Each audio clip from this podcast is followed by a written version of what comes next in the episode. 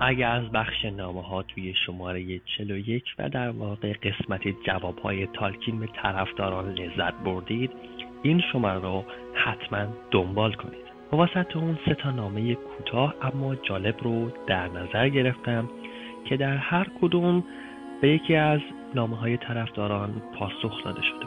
توی نامه شماره 348 که در تاریخ 6 مارس 1973 به خانم کاترین فیندلی فرستاده شده پاسخی در مورد ریشه نام گالادریل وجود داره.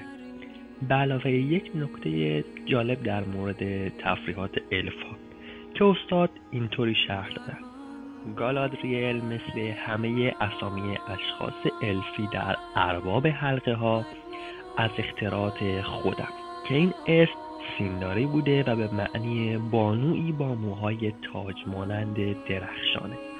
و این در واقع نام دومی بوده که در روزگار جوانی و زمانهای بسیار دور بهش داده بودند به خاطر موهای بلندش که به سان طلا می درخشیده. و اندکی هم درش موهای نقره‌ای به صورت رگه رگه وجود داشته. و هنگام وقایع ورزشی موهاش رو به صورت مردمان آمازون بالا میبسته که شکل تاج به خودش می‌گرفته. فکر کنید الفا توی والینور در حال برگزاری مسابقات المپیکن و دارن با هم مسابقه میدن. خب از شوخی بگذریم.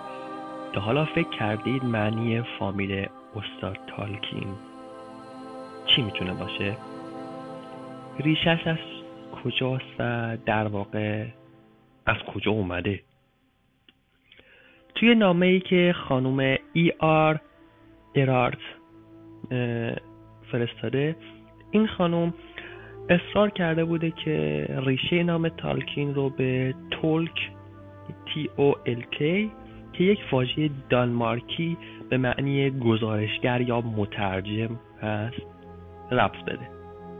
و جواب تالکین که نامه شماره 349 در تاریخ 8 مارس 1973 باشه.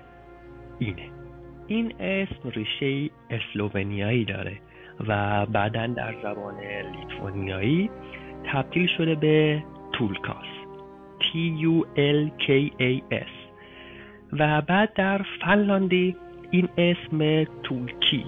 T U L K آی و بعد از وارد شدن به زبان اسکاندیناویایی و رسیدن به آلمانی که حالا یه حرف ان رو در انتهاش اضافه کرده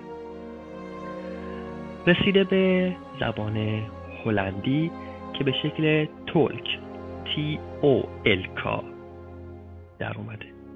که حالا تبدیل یو به او و حذف که دوم رو متوجه شدید تا الان. جالب بود؟ معلومه که جالب بوده.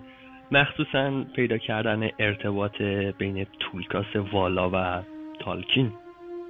من که حتی فکرشم نمی کردم حالا درست شبیه هم بودن یکنی ولی فکرشو نمی کردم ولی وقتی که نامه رو خوندم خیلی باسم جالب اومد.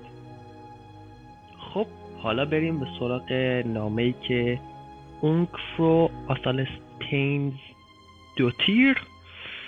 چه سختی به تالکین فرستاده و از در حال آماده شدن ترجمه کتاب هابیت به زبان ایسلندی خبر داده بود.